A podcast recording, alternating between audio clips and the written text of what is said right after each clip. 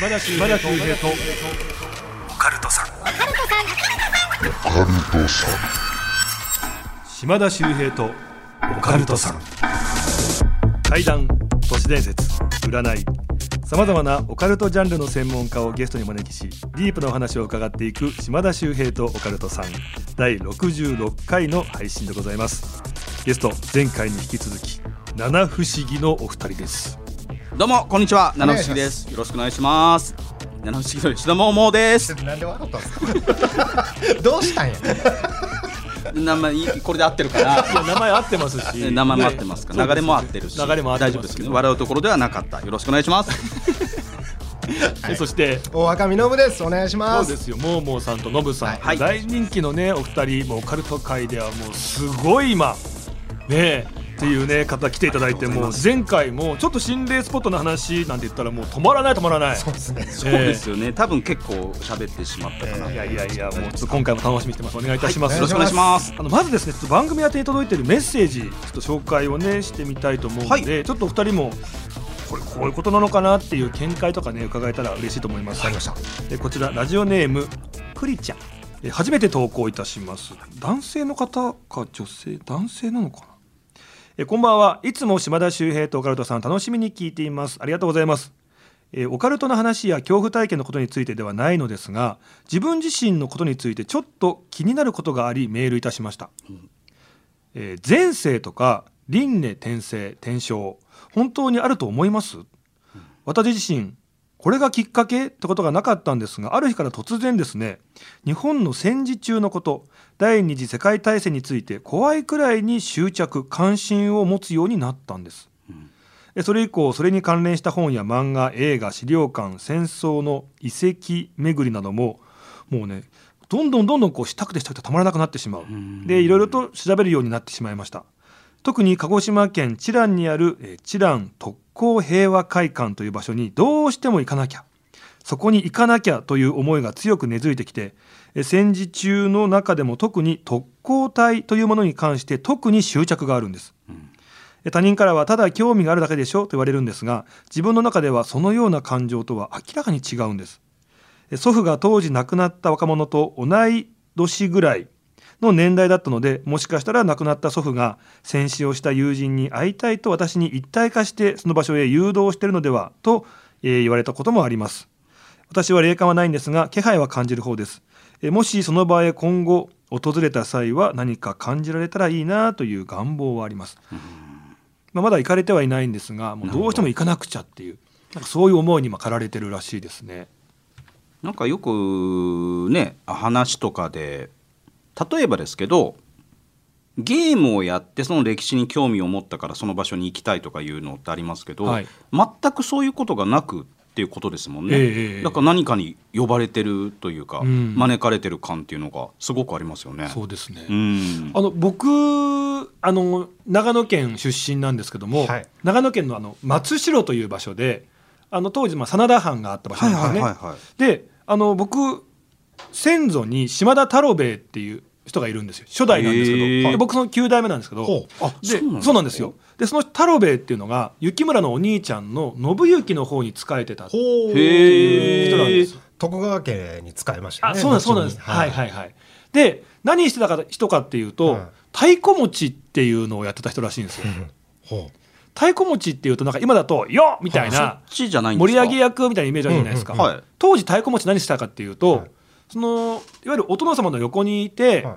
天気とか日時なんかを占ってこうですよってことを進言してほでそれをまあ相談して結果その太鼓で人権に知らせるみたいな役だったらしいんです。よ。へえそうなんですね。でそれをこの前母から言われて、う、うん、だからあんたのね先祖太郎兵衛さんも占いっぽいことしてたのよってはあ。えなるほど。え何？なんかじゃあつながってんだから今やってんのかなとかちょっとなんか変な縁を感じたんあですよ、ね。そうですね。確かにそれは。ええ。なんか僕ちょっとそのメール聞かせていただいて思ったのが、よくあんのって守護霊があ。ついたら、ええ。その守護霊の考えとかその思いとかがこう流れてきて、うん。だからその守護霊が行きたかった場所とか、はい。縁があった場所に誘導されてしまうっていうのはあるんですよ実際に。うん。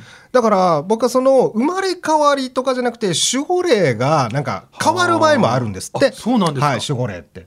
ちなみに僕一回見てもらった時僕今守護霊ついてないらしいんですよ。あそうそんなこともあるんですか？はい、その家族、えーみんなにそういろんなとこ行く守護霊らしくて。で僕は今その人間的なパワーが今強いからあの守護霊がその守護しなくても大丈夫だっていうので。そういうことなんですね、はい。仕事がないみたいな仕事がないから。ついたところでみたいな。あらしいんですよなんか逆にバリアがない。今なんかほらウイルスバスターがないパソコンみたいな感じなのかなと思って怖いじゃないですか。そう考えるとちょっと危ない気はしちゃいますけどね。でももともと持ってるのがすごい跳ねのける力が強いからはい必要ないってことなんですね、が増しててなんだったらこっからまだ伸びしろがあるらしくて。だ。からその守護霊は今あの僕の両親の方に行ってるって言われたこともあるんでだからその守護霊がなんかちょっと変わったりしたのかなって僕思いましたね、はあ。面白いですね。でも珍しいお話ですよね、うん。うん。でもやっぱり何か突然気になるとか、はい。あそこにどうしても行きたいってこと思うことあるじゃないですか。ありますね。そうそういうことがやっぱこうけね理由としてあるのかもしれないですね。うん。というわけでラジオネームくりちゃんありがとうございました。さあ、えーこの後もですね七不思議のお二人に怪談都市伝説を披露していただきたいと思います。最後までよろしくお願いいたします。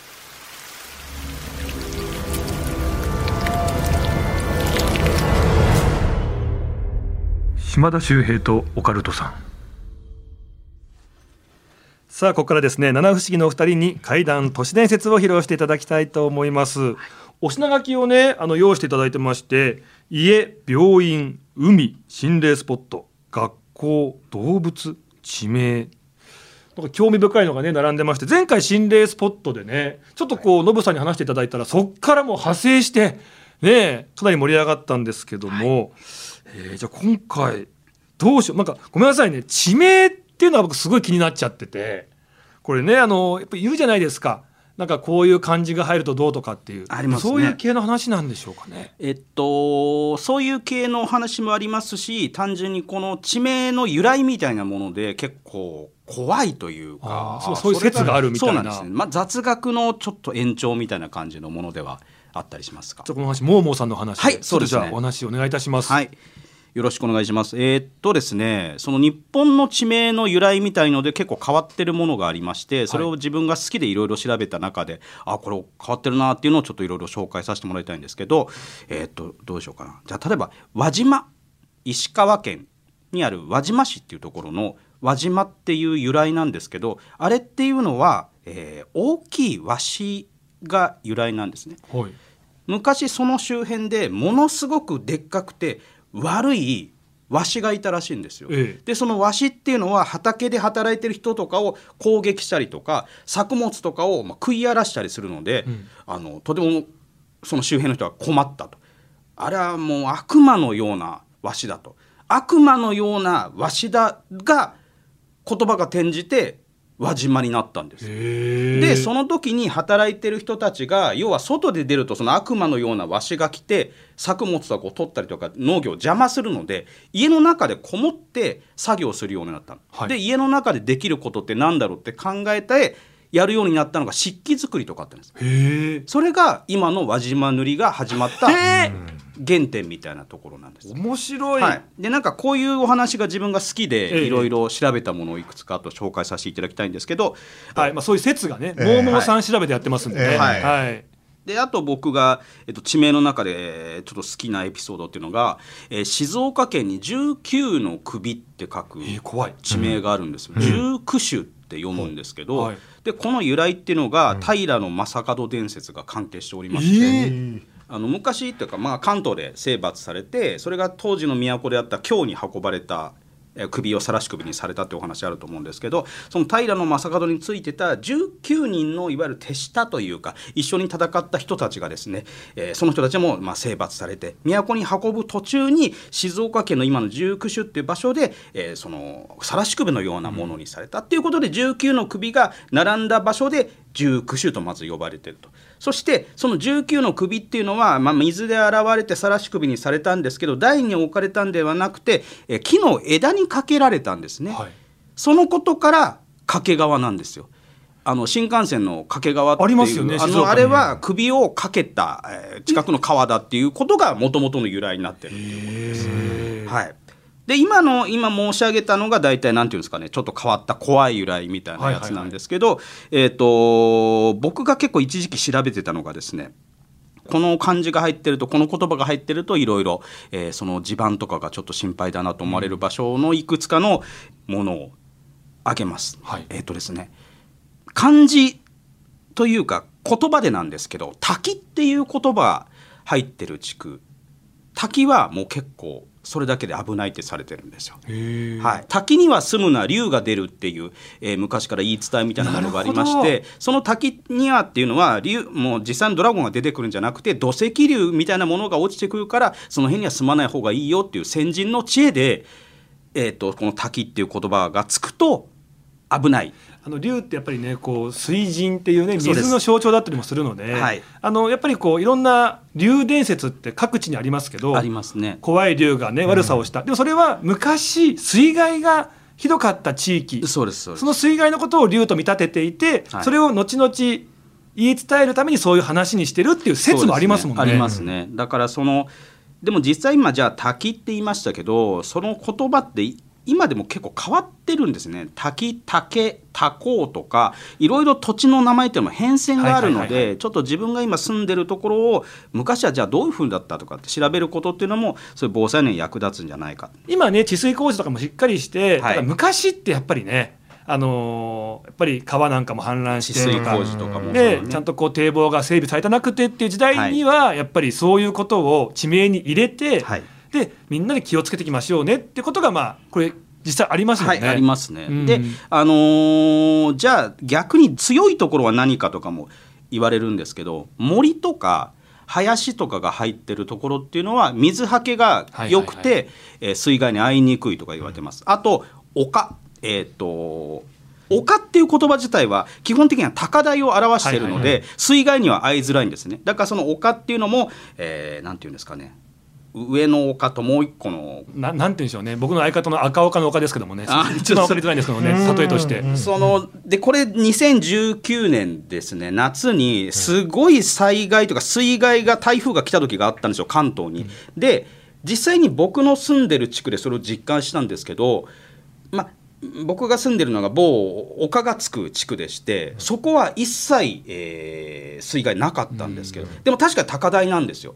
だから自分が実際住んでるところでそういうところがなんか目の当たりにしたのであこういうのは確かにバカにできないもんなんだなと思ったこともありますしであともう一個豆知識みたいなの言えるのが、えー2011年の3.11であった、えー東日本大震災で、えースサノオノミコトを祀ってる神社っていうのは津波の被害にほとんど合わなかったって言われてるんですよね。っていうのが、えー、スサノオノミコトがもともと先ほど島田さんもおっしゃったりしてましたけど、あのー治水とか、えー水からの水害を守る神様っていう側面もあるっていうところなのでだから今後じゃあ自分がなんか地震とかがあった時に昔から神社とか立ってる場所っていうのはやっぱり神聖な場所ではありますので。全国的に言うと例えば氷川神社とか八坂神社とかは御祭神をスサノオノスサノオノミコトとしているので何かがあった時はそこに例えば駆け込むっていう,、もしかしたらそれで助かることもあるんじゃないかなっていうお話でございます。はい。でまあ、地名っていうのは意味があって付けられてたりもね、するので、はい。あの前半の方であった、まあ、例えば単純に、まあ、田んぼがあって田んぼの近くだから「田なんとか」とかっていうのもあるかもしれないしありますありますね。あとはねこのお寺の近くだからなんとかっていうのもあるかもしれないしとかですけども、なんかそういう言い伝えそうですね。が語源になってる場所もあるしあとやっぱりそういう地名地名ですねここはこういうことがあったからそれを後世に伝えるためにっていう地名もあるじゃないですか。なんかそのついてるとそこに住んでると運気が下がる土地とかってなんか聞いたことないですか？だからなんかあんま言えないですけどこの漢字がその駅名に入ってると運気が下がるとか結構聞いたことあってで僕そのいう話の中でこの漢字がついているところに僕住んでたんですけど、はいはい。実際僕が住んでたエリアの大きい通りがあったんですけど大きい通りのところに建ってる建物ほぼ大島テルで調べると炎マークついてるんですよ。であやっぱそういう言われあるんだなっていうところに住んでた時の話一個いいですか？はいはいはい。あのーちょっとその場所っていうのがトンネルの兼ね合いで線路が片側だけ、えーちょっとひょこって地上に出てるんでちょっと小さめの踏切がついているところがあったんですね。で僕そこ通るのめちゃくちゃ嫌だったんですよ。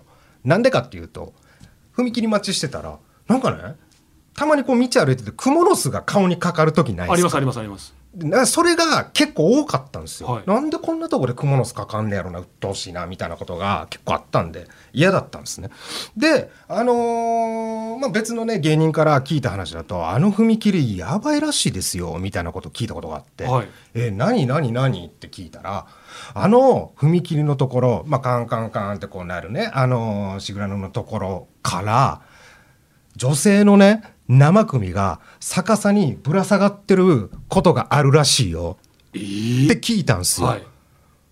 これもしかして僕にかかってたクモの巣のこの鬱陶しいのって女の生首の髪の毛なんちゃうかなと思ったらめちゃくちゃ気持ち悪くなって。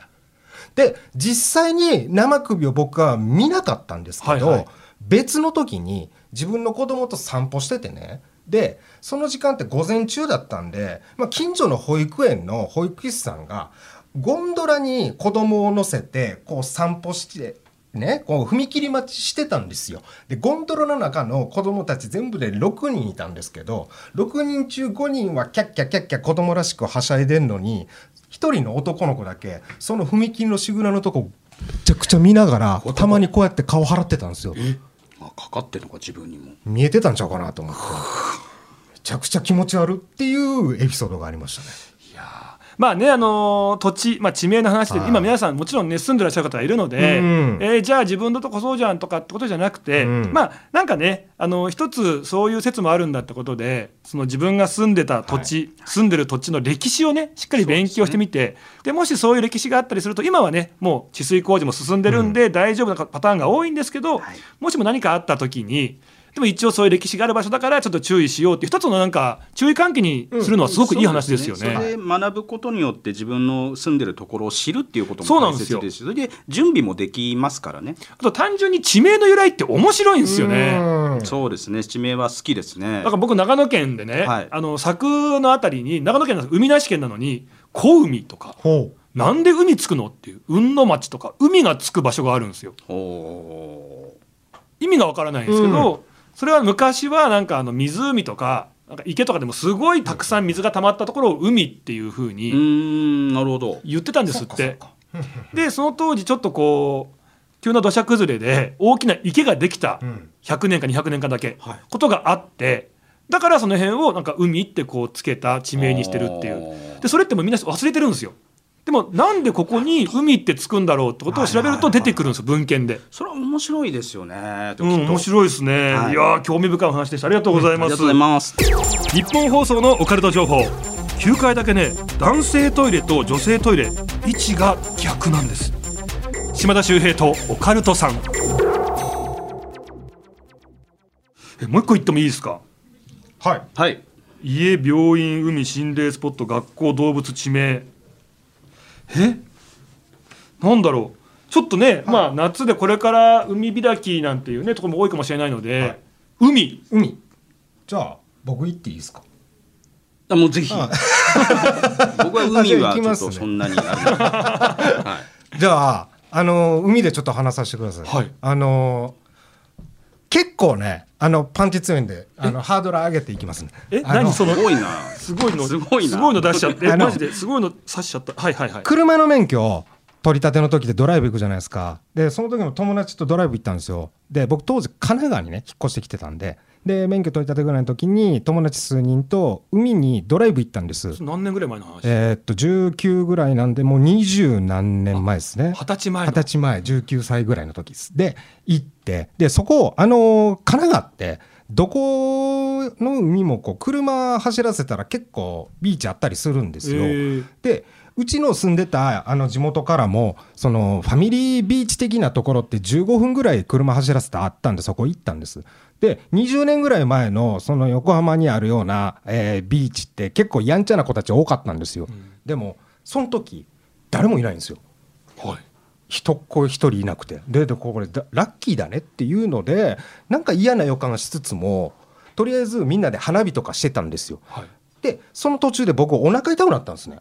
でお腹痛くなったからちょっとトイレ行ってくるわって言ってトイレ行ったんですけどそういうビーチにあるような公衆トイレってちょっと想像してほしいんですけどあの僕言いましたよね。やんちゃな子たちが多かったんでめちゃくちゃ落書きされてるんですよ。あで僕が行ったその公衆トイレも大きい方と小さい方が一つずつしかないような公衆トイレでで僕大きい方入るんですけど便器にまたがって壁見たらめちゃくちゃ落書きあるんですあ、ね。うんでもうアホみたいな落書きっすよ。もう当て字で書かれてたりとか、あいあい傘があったりとか電話番号書いてあってここに電話したらみたいなありましたね本当に、そんな落書きがいっぱいある中、ええ。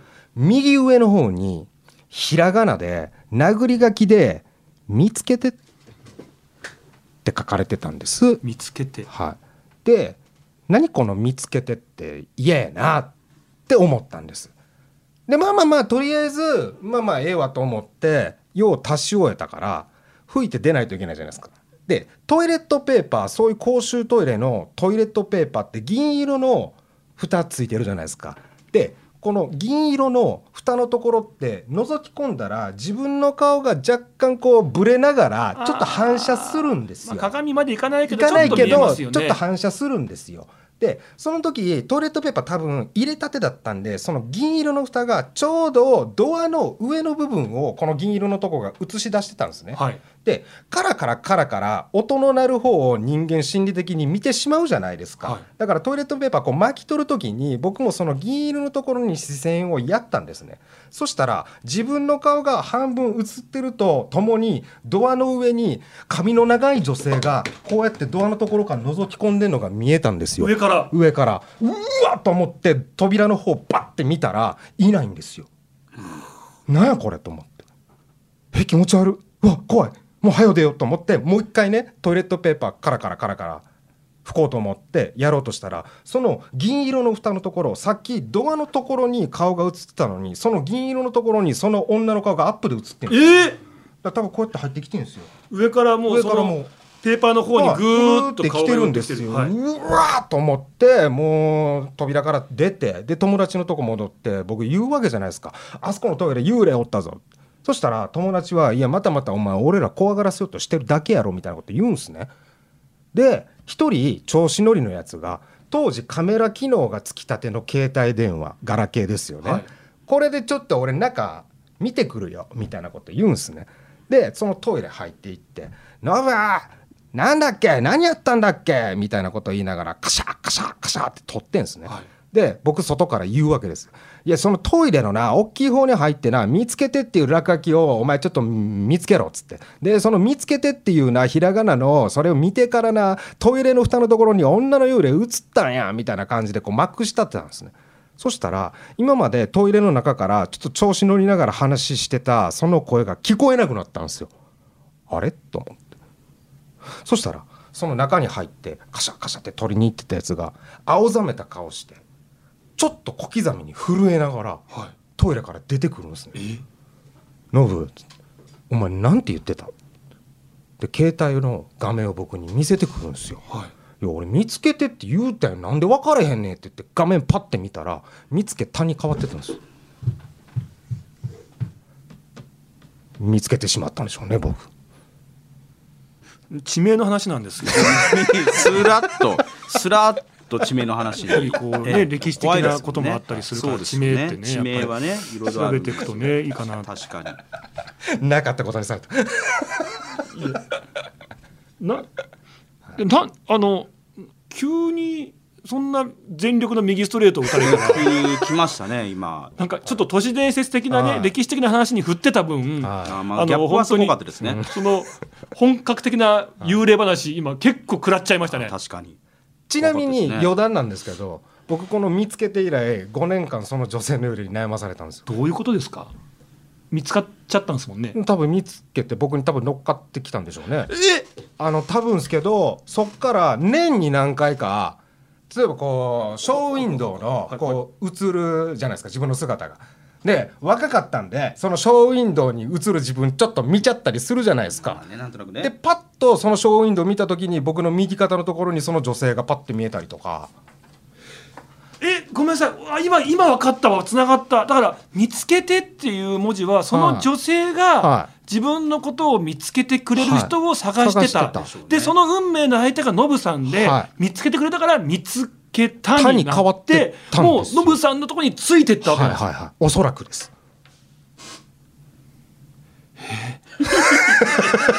おそらくです。みんな分かってたそれ、はい。おそらくですはい。多分分かってたんじゃないかなと思いますね。はい。え大丈夫でした？5年ぐらい。そう。でそっからこういう仕事するようになって見える方たちと仕事するようになってあ大丈夫ですって言われたことがあったんでそれで気にしなくなったんですけどそれが大体26ぐらいの時です、はい。見つけた結構な頻度で出てきたんですよ。せそれも銭湯で鏡あるじゃないですか。で体洗ってて顔バーって洗ってパッて見たらここにいたりとか右肩のところにいたりとか。あれ何なんですか？あのよく言うその目視はできないけど、はい。鏡越しで見えるって話ってよく聞くじゃないですか。そうですよね、うん。言いますよね。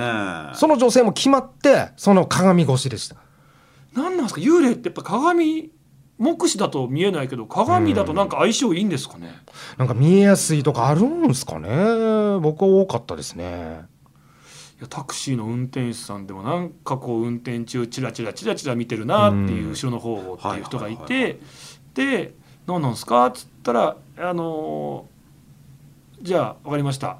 鏡僕と同じようにバックミラー見てください」って言ったら横に映ってたみたいな、うんうんうんなんかそういう話。はやっぱ目視では見えてなかったんだけどっていいう話ですよね。ん。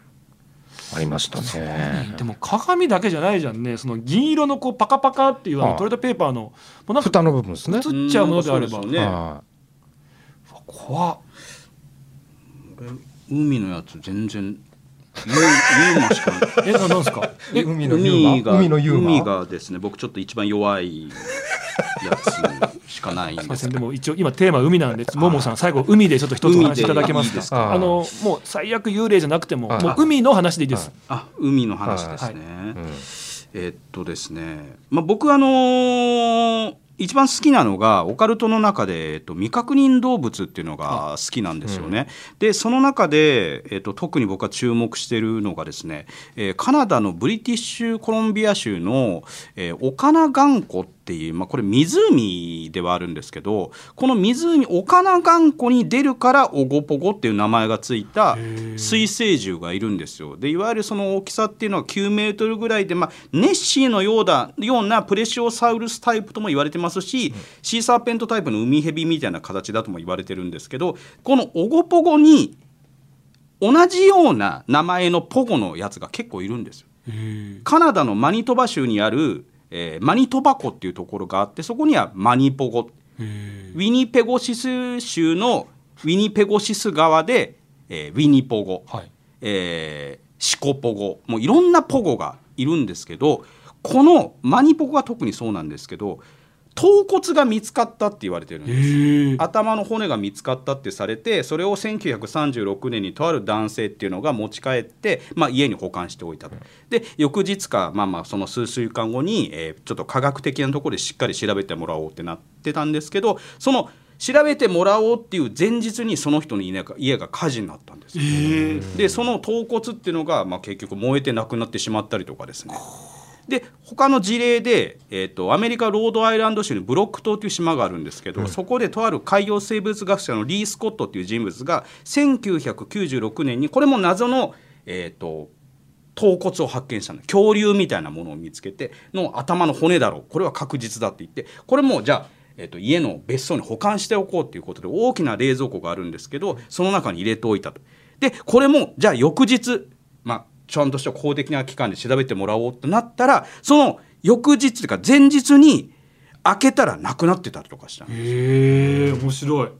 ユーマに関するものでしっかりとしたところで調べようってすると必ず前日に火事が起こったりとか、うんうんうん。そのものがなくなったりとかっていう事例が本当にこれは多いんですよ。はいはい。だからそういうところからやっぱこのメインブラックじゃないですけどあなるほど UFO を見たら必ず黒黒ずくめの集団いるじゃないですか。記憶を消すっていうね。そうなんですよ。だからそれに等しいものが多分ユーマとかそういうものの世界でも関与してるんじゃないかって思ってますユーマもねもしかしたら宇宙人説ありますからね。ありますね。宇宙人のペット説とかね。そうなんですよ。でやっぱりそれが僕らの方にこうねバレてしまうっていうのも邪魔する何か団体がいるのかもしれないっていう、だからこれがそのユーマっていうものの中でも結構多くささやかれてる説でして、えー、とネッシーに関しても実はもうそのアメリカが保管してえそれこそあの息子が生まれてるという説とかもたくさんありますけどだからそういうユーマの世界という考えるだけでも結構僕は夢があるかなと思い面ます白いですよねね。ユーマねうんなんかあの一回番組でねなんか結構大御所の結構こわもての方俳優さんなんです。名前ちょっと言えないんですけど、はい。その方がもうとにかくもう都市伝説オカルト系大好きで、はめちゃめちゃ詳しいっていう、はいはい。でなんか僕一応 MC やらせていただいて他にタレントさん結構都市伝説の方もいて、はい。でなんか座談会みたいなのあったんですよ。でこのまあ大御所のタレントさん男性の方がすごいもう俺ら詳しいからさってもう楽屋でも本番前からもうすごいんですよ、全部話しちゃう。もうお前ら知らない情報出しちゃうよ。俺裏つながってんだよ俺すごいよ。もうガンガン言っちゃうからって。すごい。あじゃあ楽しみにしてます。って言ったらユーマ。未確認生物って UMA じゃないですか、はい。ずっとユーマのことをウーマ。ってあダメだもう。言ってるこれんですよ。はちょっと厳しいですね、うわーどうしよう。でも全然言えないですみんな。大御所だし。もうかかってなんかもう指摘できないですよね。指摘できない空気わかります？はい。はい。嫌ですねであのーじゃあちょっと出しちゃおうかな。俺の知ってるウーマ。うわきついです一発目で言ったのがもうネッシーの話してくるし、うわもうって思っても言えないじゃないですか、うん。でどうすんだろうと思ってたら全部本番終わった後その人をあのオンリーで「ユーマ」って取らすとあの取らされてはい。終わった後間違えてるから一応スタッフさんの方から、はい。一応取らせてもらっていいですかって言って終わった後そうですね。いろんなあのパターンのユーマ、ユーマ。見たいな。ユーマ。その録音風景ユーマ。っていうのを撮ってんの。一気に大好きになっちゃいましたけどね。ちょっと楽しそうにとか言われてるんですよね。指示出されてね。トーンはこれで みたいな。いやう言ってたんですけどちょっと今回ウーマに聞こえてたんであのちょっと一応ユーマの方でしっかり撮っておいた方がいいと思いますよってことでいやウーマって言ってましたよ絶対ずっとウーマってねわそうですね。そこでちょっとなんかあれですよね。あ本当に好きなのかなとかちょっと思っちゃいます、なんかわかりますね。そうなんですよね。そうそうそうそう。まあまあね、いろんな話今回も出ましたけど、はいはいはい今回地名と海の話、は、はいいろいろね聞かせていただきました。ありがとうございます。ありがとうございます。